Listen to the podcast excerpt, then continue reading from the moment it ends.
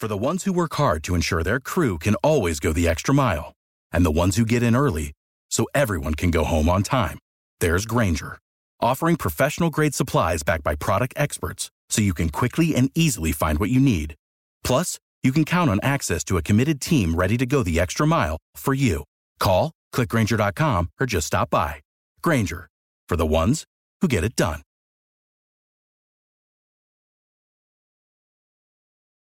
Good morning. Welcome to yet another edition of the Northland Sports Page. Brian Prudhomme, Dave Cook.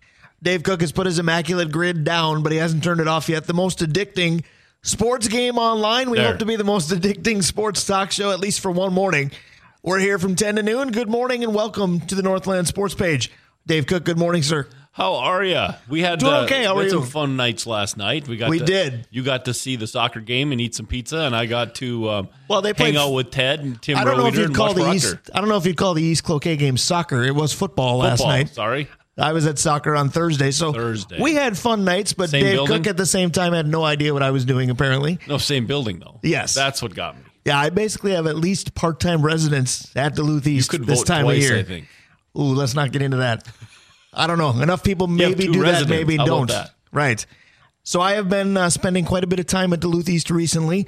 Cloquet gets a victory there last night, 17 to 16, led 17 to nothing with about eight minutes to go. So a nail biter there. You didn't necessarily have that in Proctor. Yeah, no, we had Proctor uh, and Hibbing, and Proctor looked the part of a team that was prepared to win until the third quarter. They they had scored on a scoop and score um, from uh, McPhee, from Zach McPhee.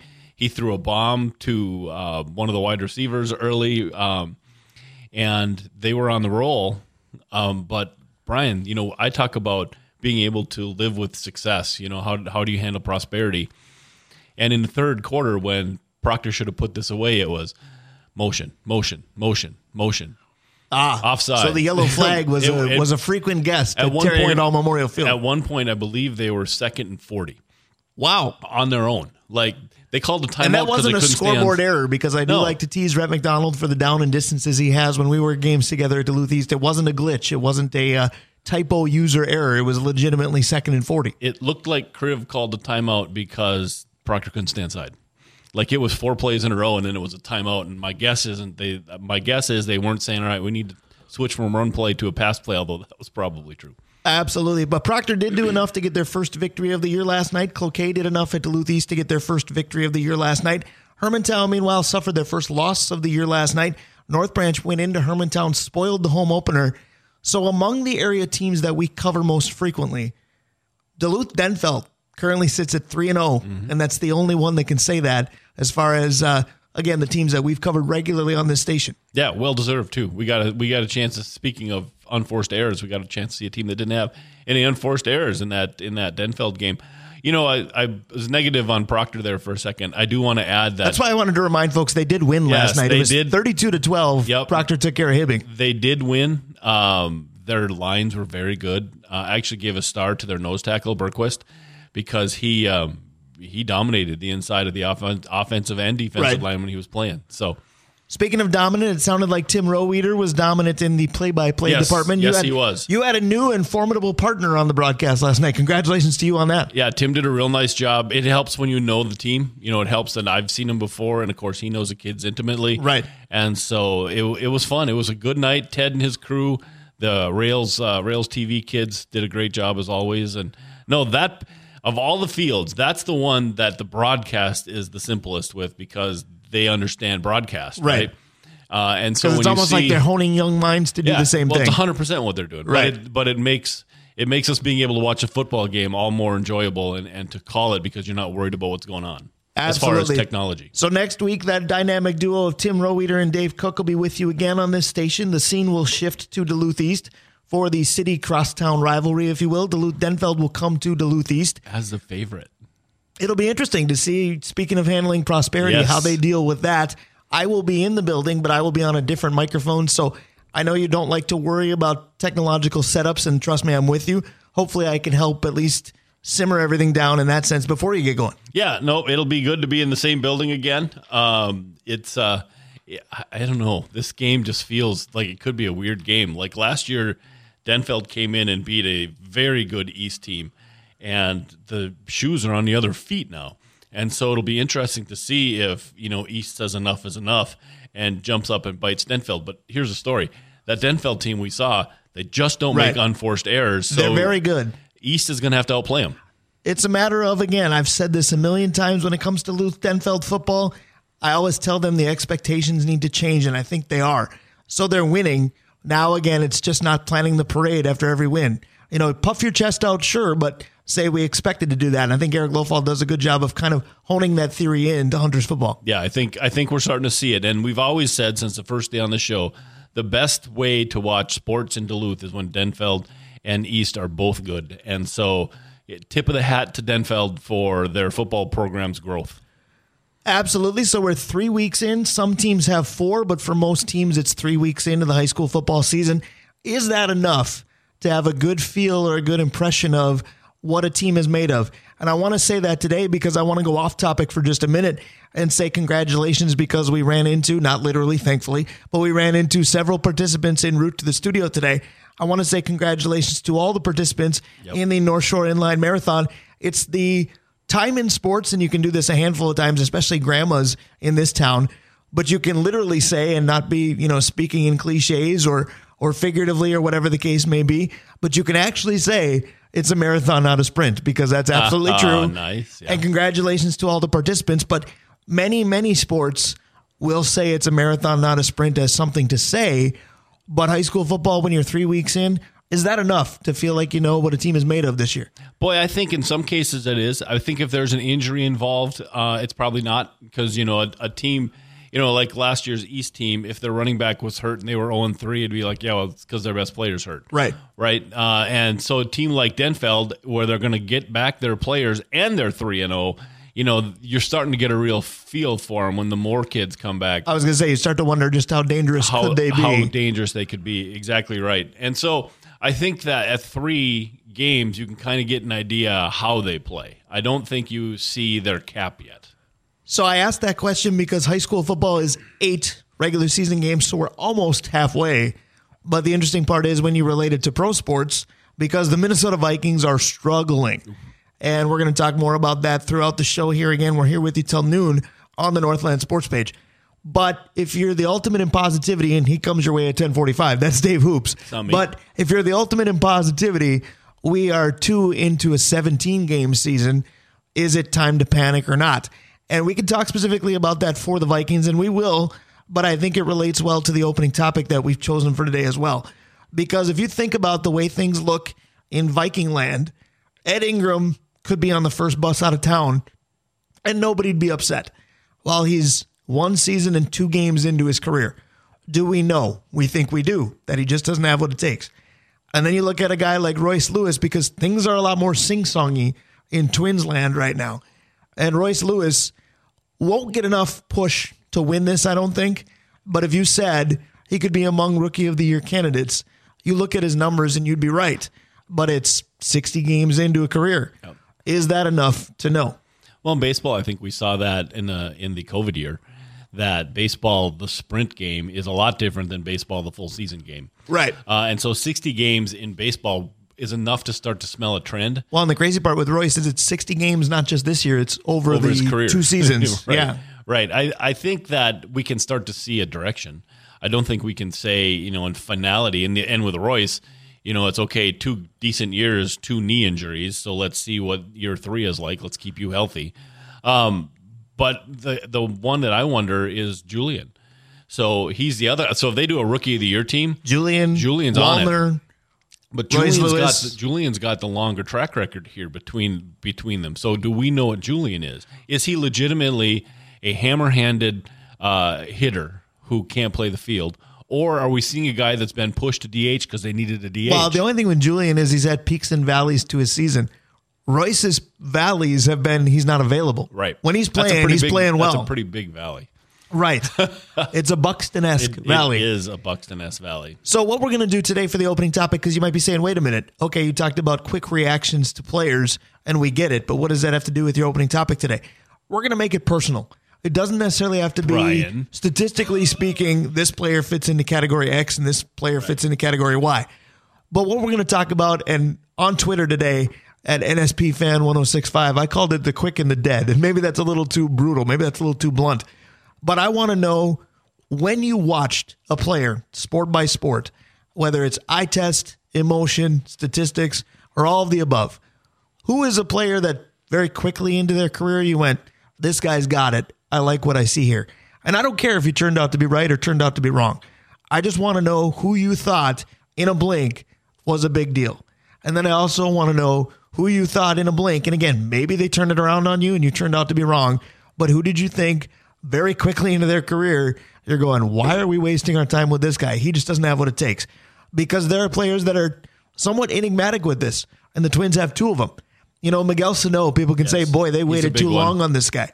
Well, did they? I mean, 30 home runs in his sleep, 300 strikeouts seemingly in his sleep as well, was an all star, then really didn't have it, cut bait. Byron Buxton, hate to say, could be headed down that road. Not because he's terrible, but he's not living up to the hype, and frankly, he's not playing. So, did you wait too long?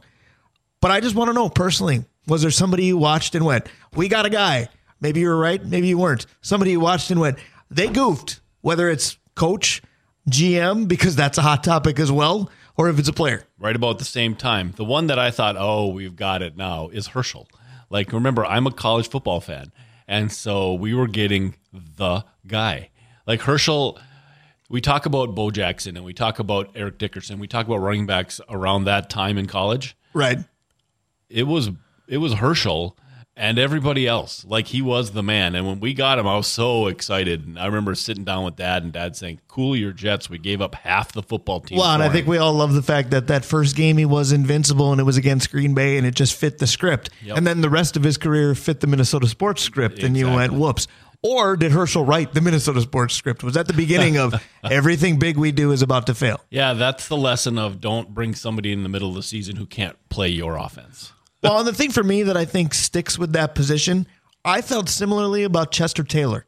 And I yeah. may not have been necessarily wrong, he but I think the front office saw something that I didn't that made them say, we need more horsepower here at the running back position because I thought Chester Taylor was going to be a fixture.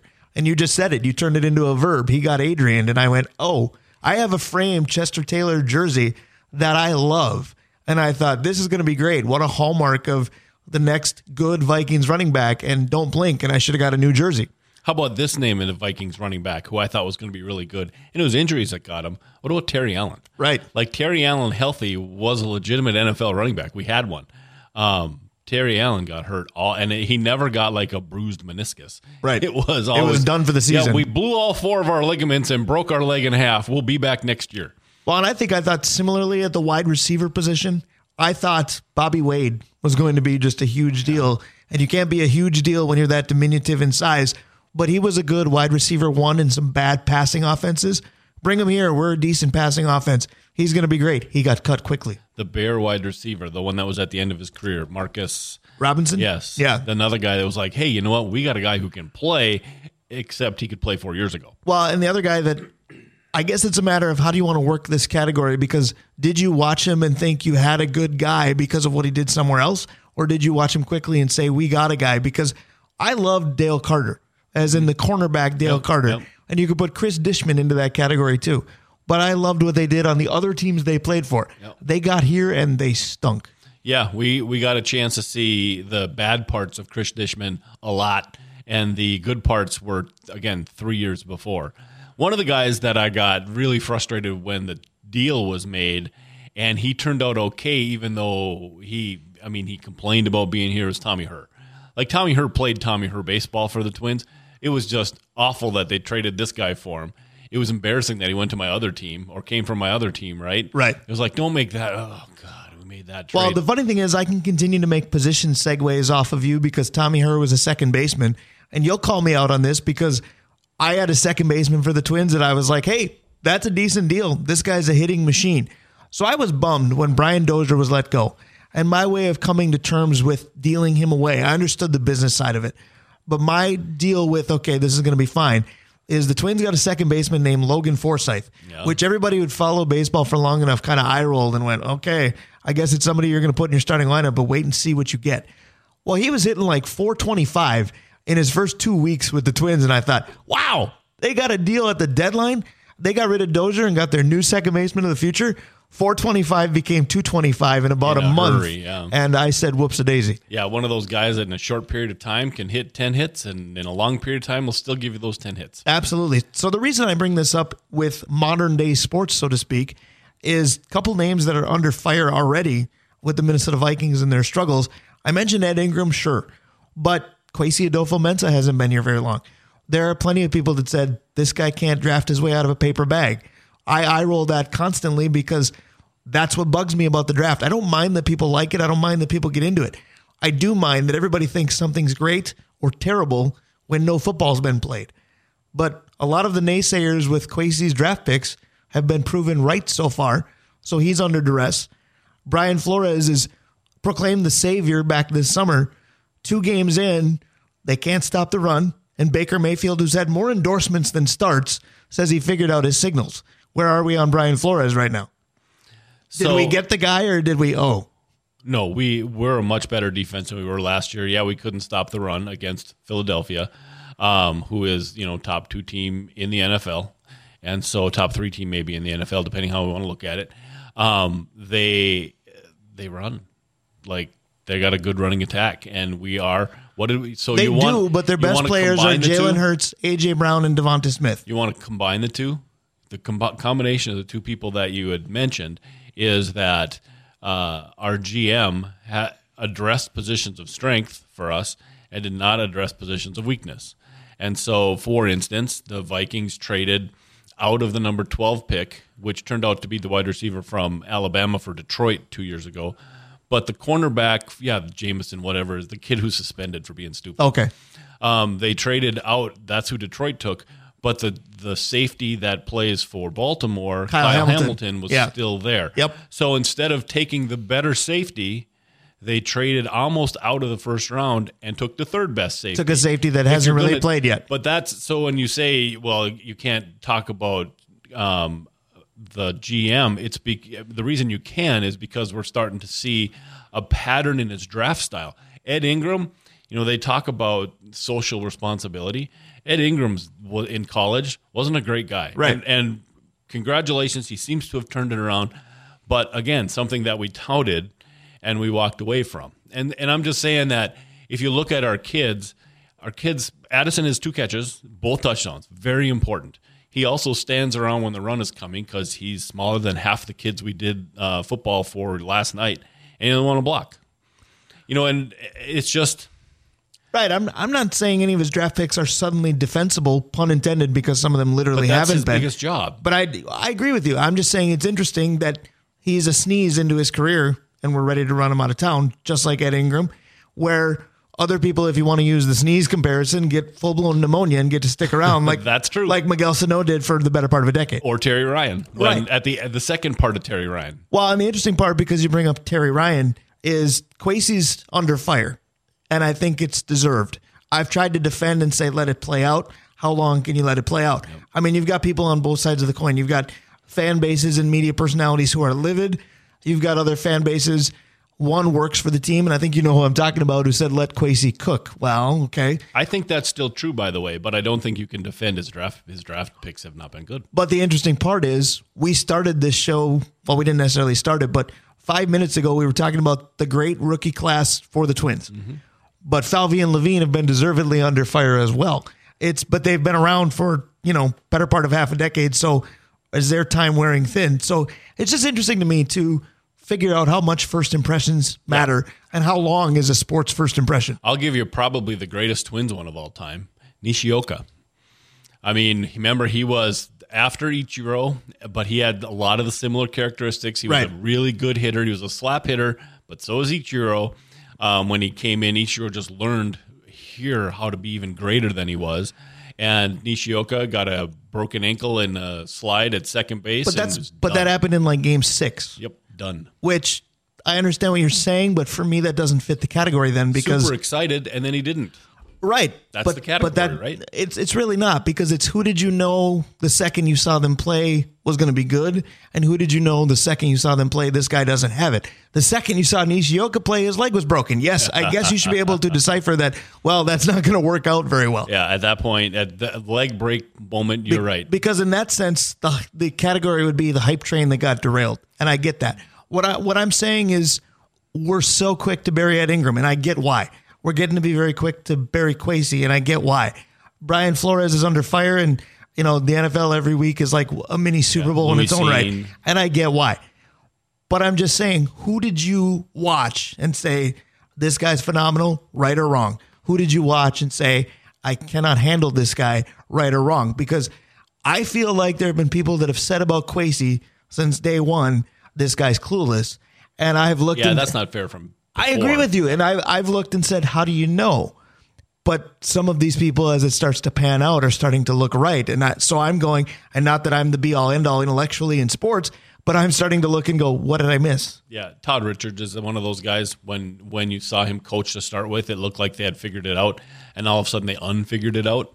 Um, and you, you could never quite figure out why that was. Did he lose the Did he lose the locker room? He seemed to have all the things you were looking for in a young head coach, and we Right. finally had one. And and he completely failed. Um, you know, and you look at how many drafts of the Timberwolves.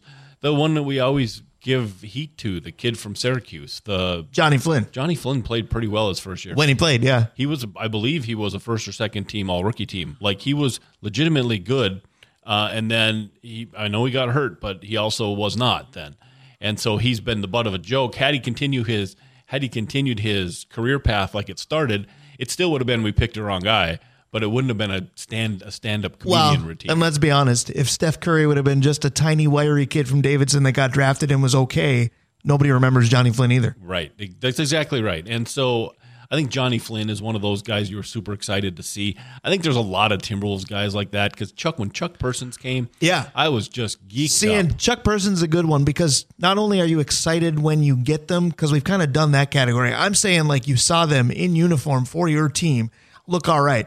And Chuck Person would have games where he couldn't miss. Yep. And then you'd have games where you go, Where's the Indiana Pacers Chuck Why- Person? What happened to you you? doing this? And for me, that was kind of Ryan Gomes. And I think it was partly because I wanted something besides Al Jefferson to come out of the Kevin Garnett trade.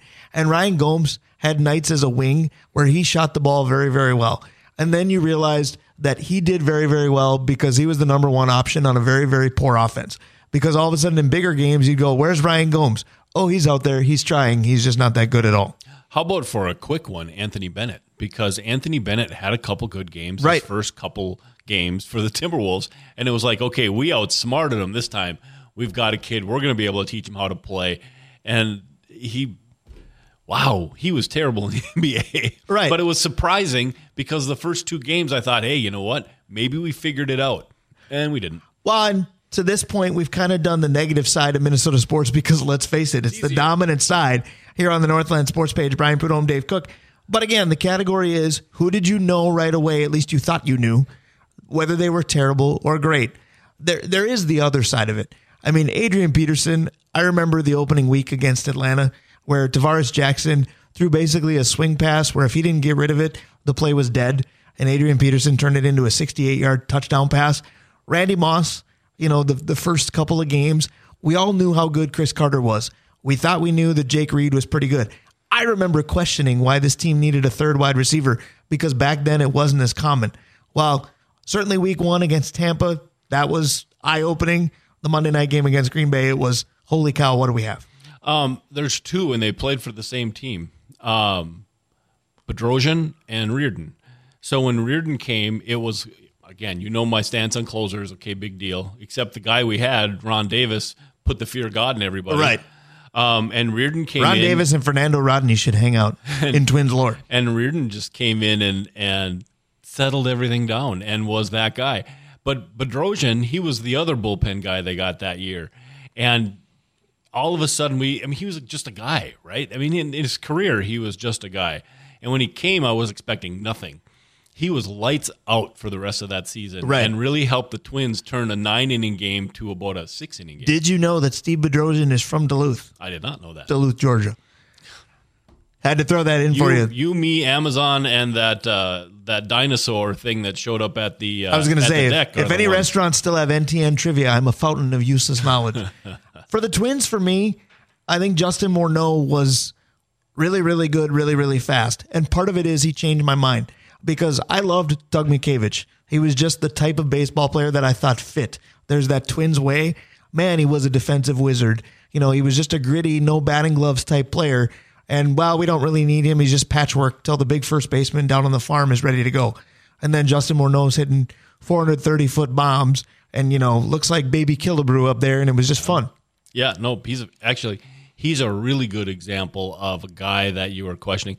Shane Mack was that for me. It was like they traded for an outfielder who had some skills but hasn't done anything to this point, and then he turned out to be a key player on those championship teams. Well, how about a guy who did both for you? You talk about who did you know right away that you thought was pretty good, whether you turned out to be right or wrong.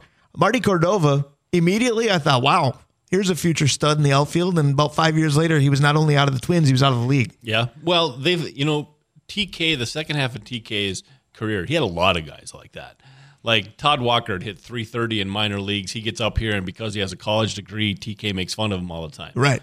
Right. Dr. Uh, Walker. Yeah, Stahov- Stahoviak is down in in uh, AAA, hitting raking every place. Comes up here, hits a buck twenty. David McCarty, David McCarty played three or four different positions on the farm, hit everywhere. Came up here, couldn't hit. And you know how I like the kids, so watching those guys come up, thinking that I saw, you know, these guys are going to be, and then just didn't turn out for no, really no reason between the lines that they couldn't have at least had a major league career. Right. So I know that you love the kids, as we call them. Yep. You know, the rookies coming up, the prospects, the draft picks, whatever. Are you able to put that excitement aside and just watch a player? Because a lot of the guys that you mentioned, you know, especially the David McCartys, the Scott Stahoviaks, you know, they were going to save this team. Yeah. And and they didn't. When I look at Royce Lewis, and he's been amazing, and we all wanted it, and we all wanted to see it. And Brooks Lee, you're probably going to be the next contestant on, you know, whatever category this falls into. But are you able to just watch and not put the expectations in the mix when it's somebody who hasn't played the game before? Yeah, I think that I think there is those guys. I think when Royce Lewis was put in center field, it was like, oh, okay, this is not his position. We'll see Right. what happens. But I think I think in pitchers, I see that Bailey Ober. Oh boy, we have a six foot nine inch softball Who throws 88? Yeah. who can only throws eighty innings a, a year, right? Because he's hurt all the time. Okay, well he's up. I think when Simeon Woods Richardson hits the major leagues, it'll be the same thing. Well, here's a guy that has shown very little as far as external stats, but he's just been good enough to move through the system. Oh boy! Well, we when they hit, they're going to hit. Well, and the hype does matter. Part of the reason that I asked that question, we haven't touched on hockey really at all. And with the Minnesota Wild, honestly, I got to tell you, if if Mikael Granlund wouldn't have been a YouTube sensation, I wonder what we would have thought if we would have just watched him play. Yep. The other another guy in my wife's the favorite hockey player, Nino. Like I always expected Nino to figure it out one day. Right. Never did. Like Nino is still playing because he's a good forechecker. Well, that's I the- thought he was going to be like legit, legit. That's the question. And again, that goes back to my the NFL draft is a big hype train. You read the narrative you want to, and then you swear by it. What told us, what outside source told us that this guy's going to be a star? When or can you let your eyes tell you the story instead? What happens? Because that's my reason for the category today. Ed Ingram hasn't been around a long time. He's been bad. We're ready to be done. Miguel Sano was good and bad. We weren't done for a long time. There's plenty of people that said his leash was way too long. Byron Buxton's theory, same thing. Why are the pitchforks out for Brian Flores two games in? There's still got to be a learning curve. Kwesi does have a lot to prove still. Yet this team won 13 games last year, albeit maybe with Rick Spielman's roster. What's going to happen? We're already thinking about does this need to change? I saw a tweet this week that said the KOC and Kwesi honeymoon is over. Maybe it is, but are we really ready to blow it all up? I, you know, sports is paralysis by analysis, and it's also driven by knee jerk overreaction. Mm-hmm. That's why I wanted to have this topic today. What did you think you knew, positive or negative, limited time into somebody's career? Yeah, often for me, it's their second team. So if you're the second team, you know, you like I said with Todd Richards, you know, when a when a kid comes through or a player comes through, and it's like, okay, so yeah, they got traded. They got traded because they had a bad year or two, but we can fix them, right? We're going to make something of this.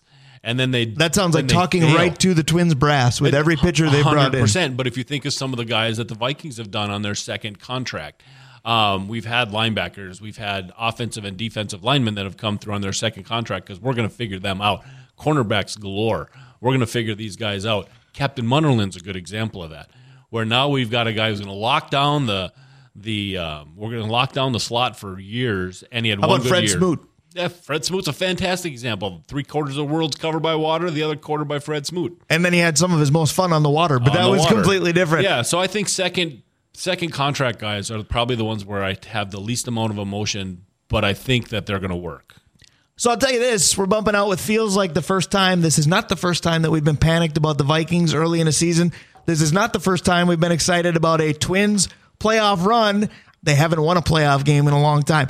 Time will tell on all of it, but the opening topic today is forget about taking time. Tell us about those first impressions. I called it the quick and the dead. Will the Minnesota Vikings be quickly dead? We'll find out soon. The Saints Scholastica football season, that is alive and well. We'll talk to Mike Heffernan. He's next. He's ready for his home opener. We're the Northland Sports page. Stick around. We'll be right back.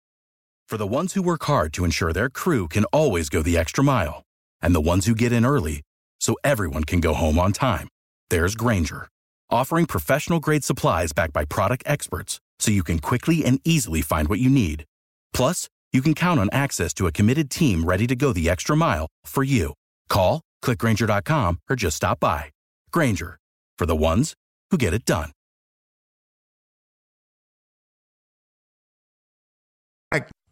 And we're back on the Northland Sports page, feeling right at home here in our studio in the Holiday Center.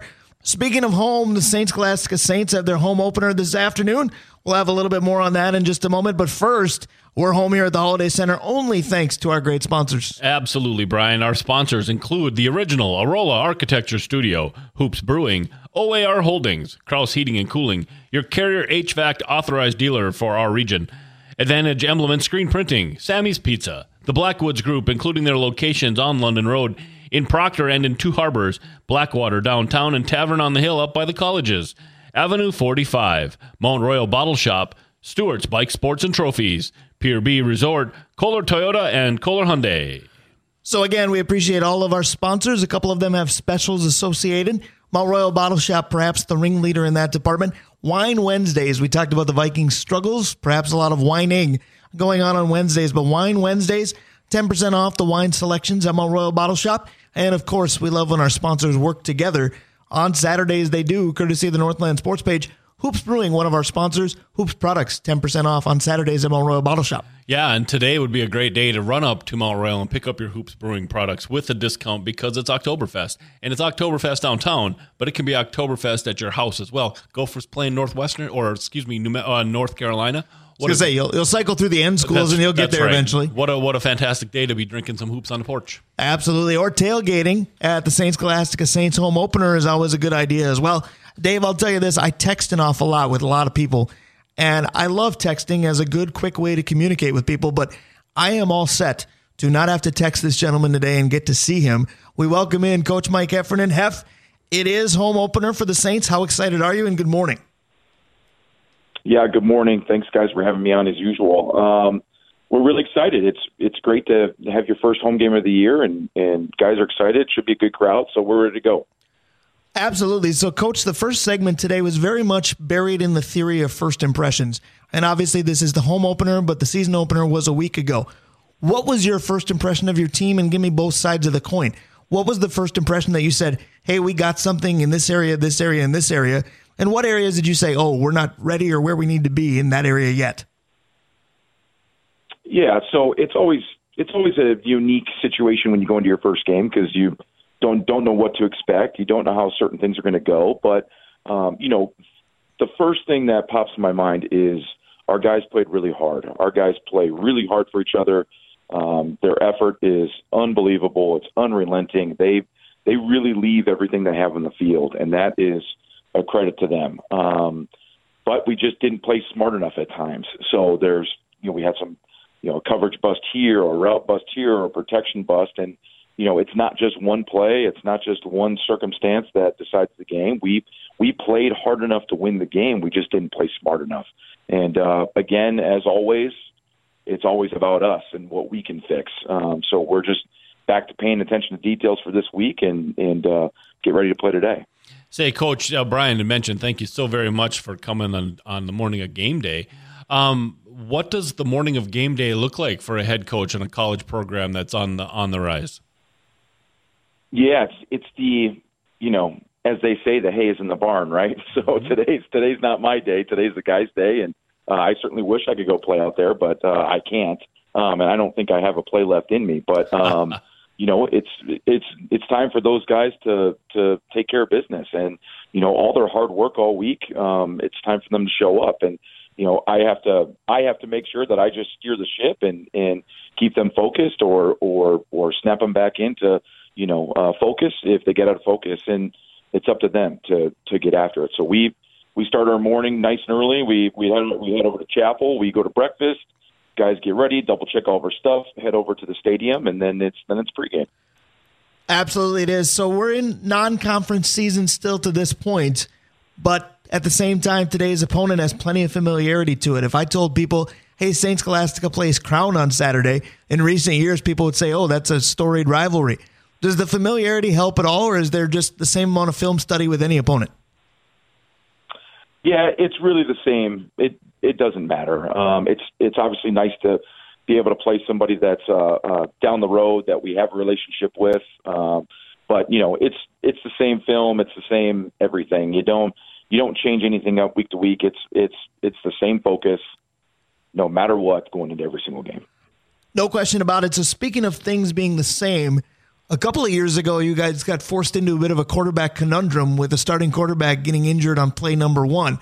In a way, you ended up finding a bit of a diamond in the rough as well because now all of a sudden it seems like you've got a quarterback that you're building around.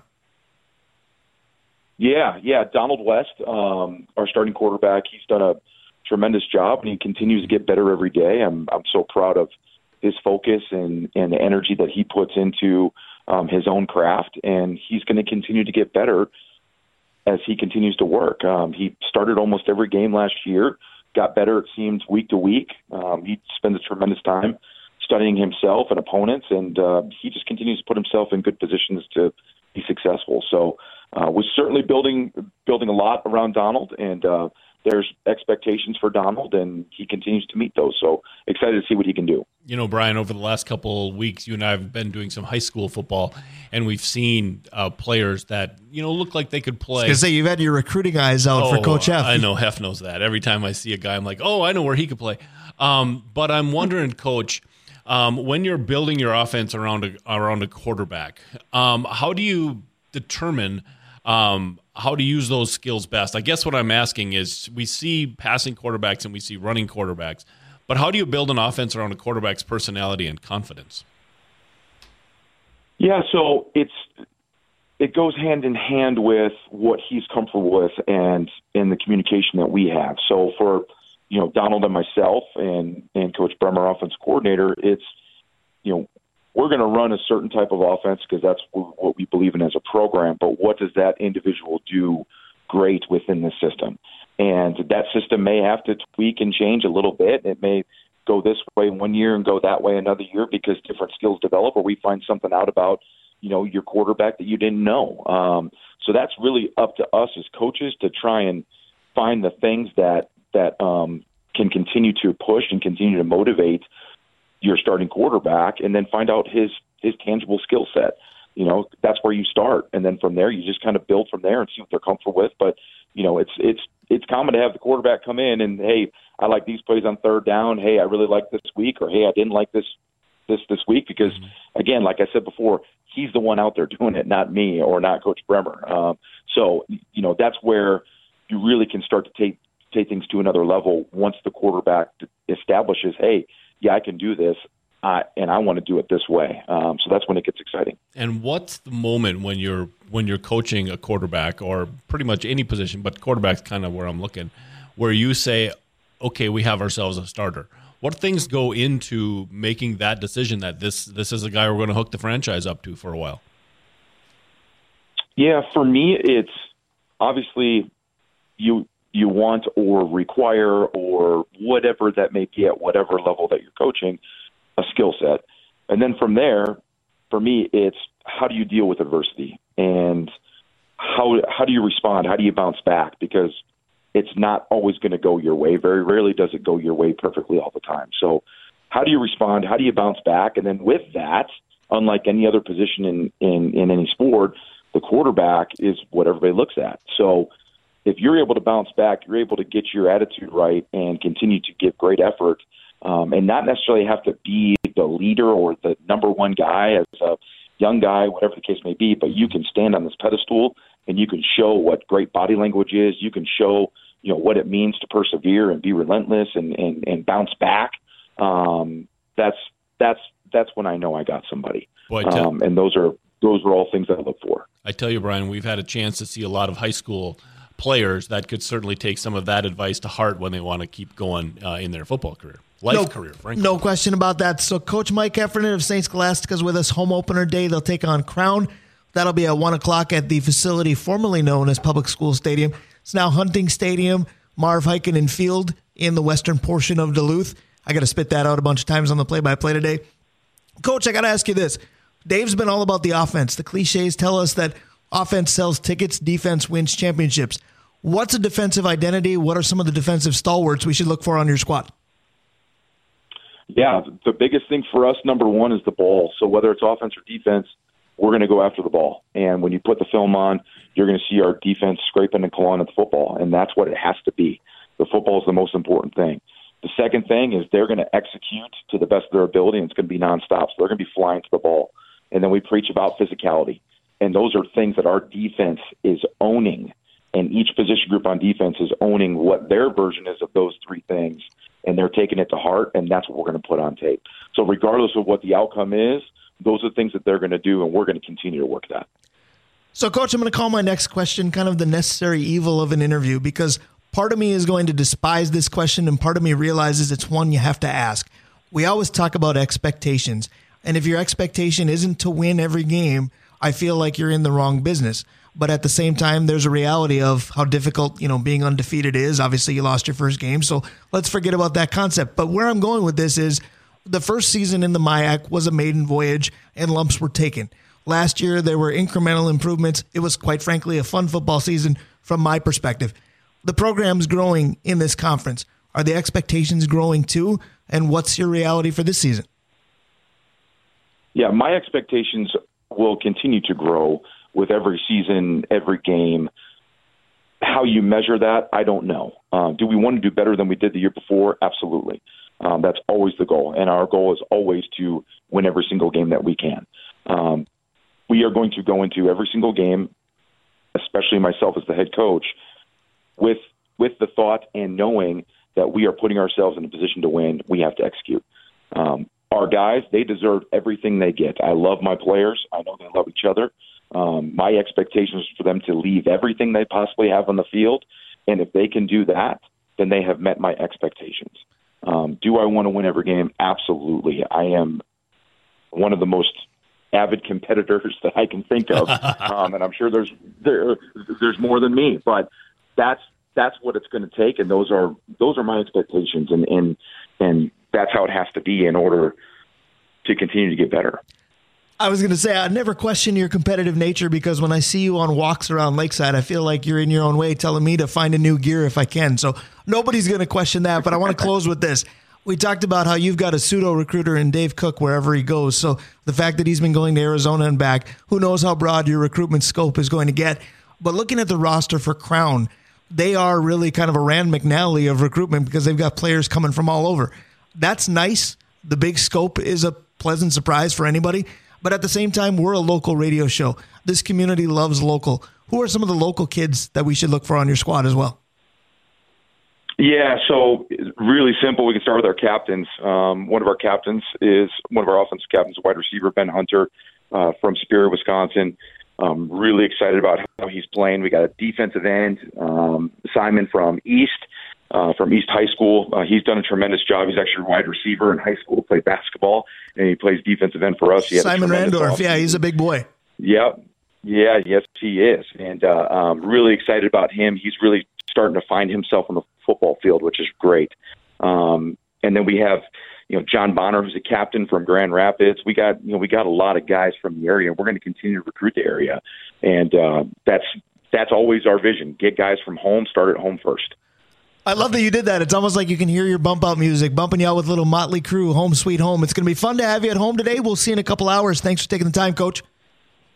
All right, thanks, guys. Have a good one. See you in a bit. Absolutely. That is head coach Mike Heffernan of the Saint Scholastica Saints. Saints and Crown College this afternoon at 1 o'clock, again at the facility formerly known as Public School Stadium. Always a pleasure to talk to Hef, but every time I say that, I picture him in a velvet robe. You know what I mean? Talking to Hef. I do. I do. Hef's one of the good guys and, and super competitive, but he mentioned it, and you and I have seen it. He circles the wagons uh, really well. You know, he takes care of his kids. We've been reading so much about awful stuff in college football. Hef's always got his kids. He is one of the good guys and a very big competitor. We're going to stick with that theme. Dave Hoops is next. We're the Northland Sports Page. Stick around. We'll be right back. Without the ones like you, who work tirelessly to keep things running, everything would suddenly stop. Hospitals, factories, schools, and power plants, they all depend on you. No matter the weather, emergency, or time of day, you're the ones who get it done. At Grainger, we're here for you with professional grade industrial supplies. Count on real time product availability and fast delivery. Call clickgrainger.com or just stop by. Grainger for the ones who get it done. Back. Back here on the Northland Sports Page, little double meaning to that particular bump in song. It's High Hopes from Panic at the Disco. Dave Hoops is next, and no matter what the numbers may say, he's always got high hopes for our favorite team. So I'm very happy to talk to him in just a moment. Or is it time to panic in Minnesota sports, particularly in the Viking season? We'll find out, courtesy of Hoops Brewing in just a moment. But there are several other sponsors to give some love to this morning. 100%, Brian. Let's start with the Kolar twins, Kolar Hyundai and Kolar Toyota taking care of us uh, for the past year or so.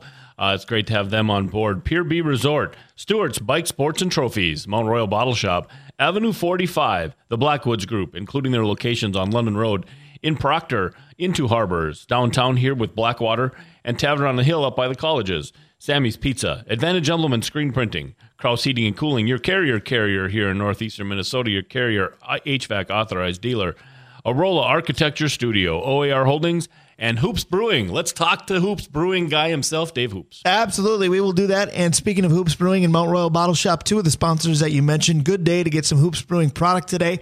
Go ahead and do it at Mount Royal Bottle Shop. 10% off on Saturdays thanks to the Northland Sports page. Why? Because you can find Dave Hoops on our show each and every Saturday. He joins us now. Good morning, my friend.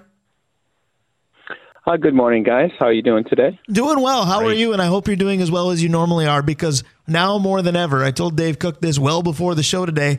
I said, you know, I love talking to Dave Hoops. Dave Hoops is one of my closest friends, but I need him today. The Vikings have been losing. You know, I covered Duluth East football last night. They lost. The Twins are doing great, so I can cling to that. But it's two games into a 17 game Viking season. I know you're going to tell me that I don't have to panic about anything yet. Go ahead and be your positive self.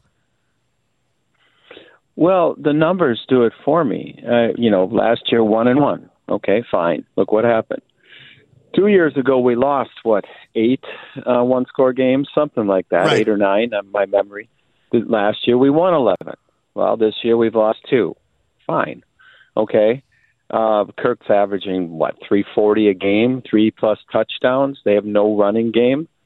Kevin O'Connell knows this, and that that's about the only thing that I'm not rosy about. Um, you know, I don't like losing. I was on a plane watching that game, returning from Colorado. But the whole sky is falling thing is like it goes back to the fact. Remember, Brian, we have all the major sports here. We're lucky that we get to root for our teams. Um, a lot of people enjoy being pessimistic and angry about losses. They don't realize it. Right. But, uh, it's a part of their mm. default. I think you just struck gold with I that just, comment. I think you're exactly right. Yeah, I look forward to next week. And I'm not, my head's not in the sand. There are more important things in the world, but it gives me great pleasure to watch the Vikes win or lose. Obviously, win is better. There. How's that? That's a very good take. I appreciate that because when it comes to the Vikings, I look at it basically three ways. If you are a pessimist, you could say this team just isn't built to win any games. They're way too soft in the trenches where games are won. The offensive line is soft, the defensive line is soft. And you could say this team is going nowhere. If you're the ultimate in rainbow, sunshine, you know, sunshine, lollipops, and rainbows is what I normally say, you can say, hey, if they hang on to the football, they're probably 2 and 0. And then we're going, my goodness, what a team that we have because they've moved the ball up and down the field at will. They just haven't finished any drives. That's the positive and the negative. If you're a realist, you probably just say, "Yup," because I think both of those things actually can be true. That's so well said. You know, and I'm not even going on the fact that we would be, you know, undefeated if they held on to the football. That goes without. That's pretty obvious. But that also gives us optimism because, you know, we're not going to keep doing that. If they're if they start the season 0 and 7, maybe I'll be 80% optimistic. But you know, it's early. Okay, so let you know, and and again, people are welcome to throw rocks at them. Go ahead. They're your team too. It's going to happen. Right. This fan base loves to do it. I have to ask the easy question specifically to you, Dave Hoops, because I know your affinity to Justin Herbert and the Chargers. They're next eight days from now. Where's your allegiance? Because you are a Vikings fan, but you are a Justin Herbert fan. So are you hoping that Herbert has, let's call it a Kirk Cousins the first two weeks, throws for 300 plus and a couple touchdowns, but his team loses? Well, that's exactly what I'm hoping, and you know, and two would be fine, not three. And um, and I think the Chargers are going to be pretty good this year, but the Vikings can beat good teams. Uh, you know, they made their defense gives me great hope. And you know, with four turnovers, they still hung around and hung around. And you know, um, Osborn dropped a few passes. There's there's a little things here that make you know I'm looking forward to that Chargers game. And Herbert's still a young kid. I just love his story.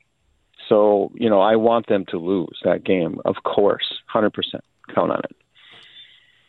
I think uh, Dave, you make a really good point. It's something we've talked about before there there are definitely some soft parts of this defense. You know, hey diddle diddle run right up the middle, and you'll see what those soft points are. You've been sitting on that for a while. Yes. Okay. But that's pretty good. But you see, uh, you see kids like Ivan Pace really play well. You're right with the turnovers, and that's where the Flores defense is really interesting. Brian and I have been talking about it.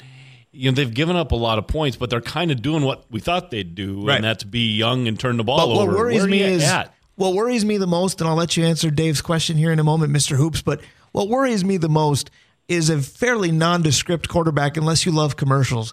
Baker Mayfield is claiming that he had the signals figured out. How can that be? Todd Bowles. Bake, well, Baker's just a clown. He's I, he's fun to watch, but just ignore that stuff. That's that's just dribble. He probably he probably did, but his coach coached with O'Connell and Flores and all of them. So and he runs the same kind of defense. I bet you it's not a terrible stretch. And I'll bet you that happens more often than we know where the offense kind of has an idea. But it's so cliche to say they got out coached or they got out adjusted at halftime. How vehemently can that be true if you don't change a signal at all under the risk that somebody's going to figure it out? Yeah, that would be out coached, wouldn't it? Right. That definition but of at a prep level or below. Right. 100% agree. So, Dave Hoops, you also said we've got all the major sports in this market. And here on the Northland Sports page, we will cover just about all of them. In fact, buy or sell is is skewed that way coming up later on. But I kind of think, you know, reading between the lines, you may have said, hey, there are other things to cheer for. Granted, there are more important things in life too. But let's go to the fountain of positivity that is the Minnesota Twins. We might fear that in the sense of October is going to get here and the Vikings may not matter anymore. It looks like we're not mathematically there yet, but October could be a lot of fun for the Minnesota Twins. Yep, ninety nine percent there. And and you know better than me. Would we play the, the West winner or would we play one of the wild cards?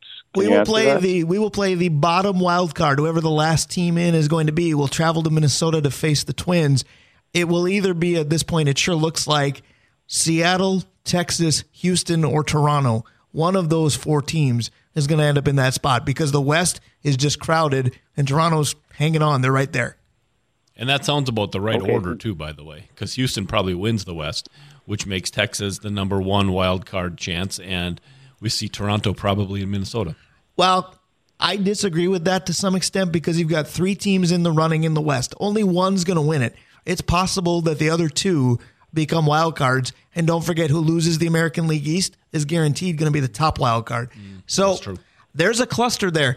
The good news is we shouldn't have to worry about will the Twins be there for a whole lot longer. But with a demonstrative lead of a good size with only a handful of games left, I'll just say it. It's the type of lead that would take a Minnesota esque collapse to lose, right?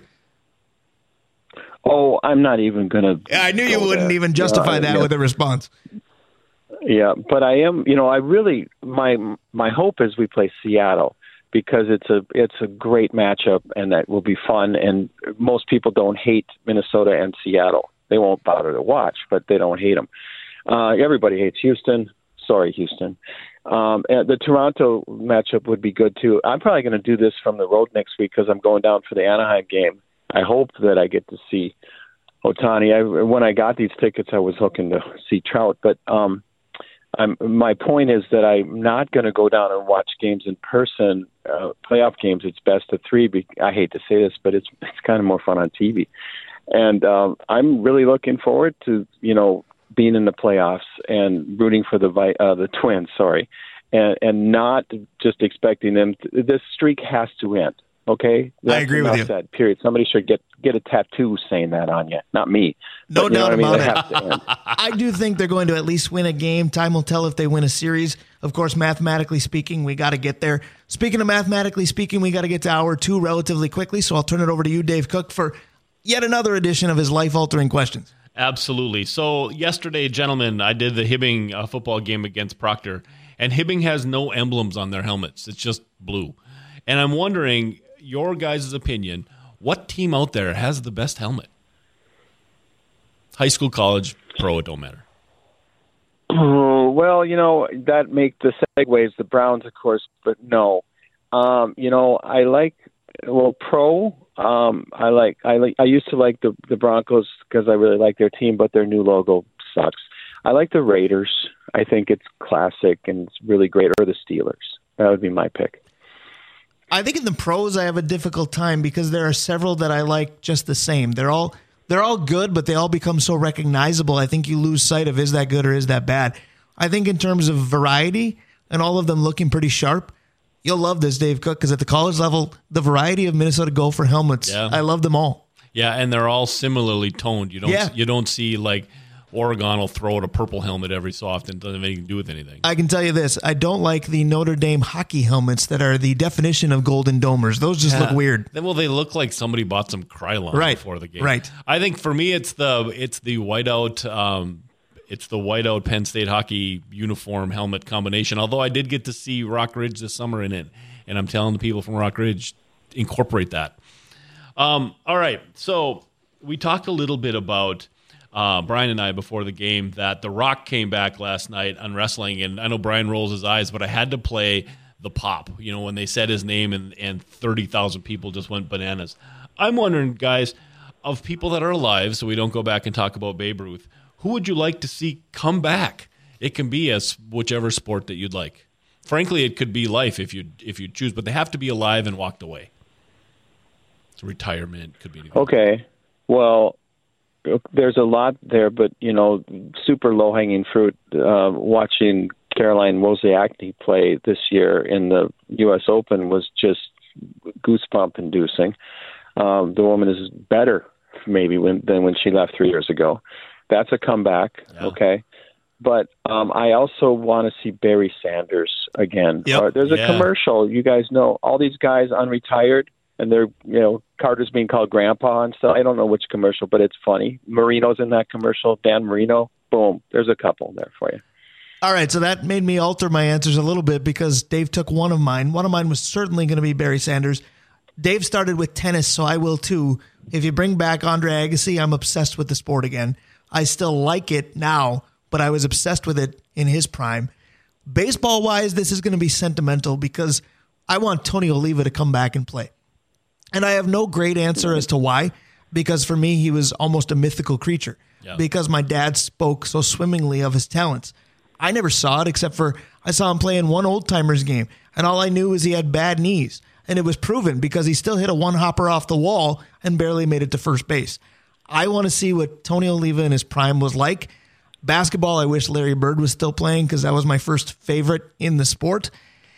NHL, I don't know. I guess because eras are so hard to compare, let's just bring back Gretzky and see if he could have done anything in this era. Yeah, see, that's kind of my thought in this whole thing. I'd, I'd like to see, I'd like to see Gretzky back in this, but there's, you know, there's so many baseball guys. I want to see some personalities come back. You know, baseball is such a business business now. You don't see those quirky guys that you're able to have fun with and roll your eyes. Mark Fidrych would have been, you know, never have made Yeah. it as he's talking to the baseball Kent Does basketball need the entertainment of Dennis Rodman again? Uh, Dennis Rodman would be real interesting. You know, I was thinking Michael Jordan, just because to see him and LeBron actually face off yeah, in their prime, we would could finally settle that debate, perhaps. One more. All right, the last one's going to be a beer question, guys. Um, new beer brands. So I'm looking, you know, when I go through coolers, and there's one fifth of the beer brands that I know. The other four fifths, I have no idea. Are there any relatively new beer brands? And so I'm not saying it has to be this week. Relatively new beer brands that you kind of sit back and are either surprised they they made it or impressed that they made it. Um, yeah, for sure. You know, right off the bat, you have to look at the the ridiculous um, increase in not ridiculous, it's stunning the NA market, and I bring that up because a brewery called Athletic is making pretty good beers. They're the 17th biggest brewery in the nation, and they did not exist a few years ago. So there's a staggeringly interesting one that beer drinkers, though not necessarily, are going to drink. So um, there's one, but the other one, um, there's there's too many new brands, so most of the consumers are confused. Um, but something like you know in Minnesota, I hate to say it, but people should be looking at Summit. It's not a new brand; it's just forgotten Right. and and it's one, an amazing, amazing beer that's just being overshadowed by a whole bunch of new brands that, you know, I'm not going to get into quality, but Right, that's right, a right. backwards way to answer your question, Dave. Sorry about that, but that's my point. All right, Dave Hoops, I might be calling upon your expertise for this, and I hope I get the name brand correct because I don't think it's relatively new. It's just harder to find. And I'd never heard of it until I went to my mom's house a couple times this summer, and she asked me if I wanted a beer, and I said, okay, what do you have? And she told me, and I went, I don't know what that is, but I'll try it. But I tried Yuengling beer, and it was amazing. Are you familiar with Yuengling at all? And maybe I'm mispronouncing it. Oldest family-run brewery in America. Yes, very familiar with Schell's being the second. It's an amazing brewery. Good call. Outstanding. So I kind of backwards answered your question as well because you said new brand, and I just picked the oldest. So Yeah, go figure. For you, for you, it is. But we talked about beer brands. Nothing better for me than Hoops Brewing. Dave Hoops, what's a good reason to come down to the brewery this weekend? There are always good reasons. Give me your best beers on tap right now. Well, you got to get our Oktoberfest. It's called Wiesen Oktoberfest. Wiesen, not because it's wheat. Wiesen is what it's called in in uh, Germany, uh, the Wiesen. But more importantly, apple beer for you fruit lovers. Yes. and we make it once a year, and it's it's good, and it's full of Bayfield cider, and it's a kind of a must-have before the obvious Christmas beer coming up. We all know what that is. Oh, look at go you with that. tempting me. September 16th, and you're already talking about the cherry ale. I'm going to want to wet my whistle with that big time. Dave Hoops, you are the best. Thanks for being the fountain of positivity again today. Without the ones like you, who work tirelessly to keep things running, everything would suddenly stop. Hospitals, factories, schools, and power plants, they all depend on you. No matter the weather, emergency, or time of day, you're the ones who get it done. At Grainger, we're here for you with professional grade industrial supplies. Count on real time product availability and fast delivery. Call clickgrainger.com or just stop by. Grainger for the ones who get it done.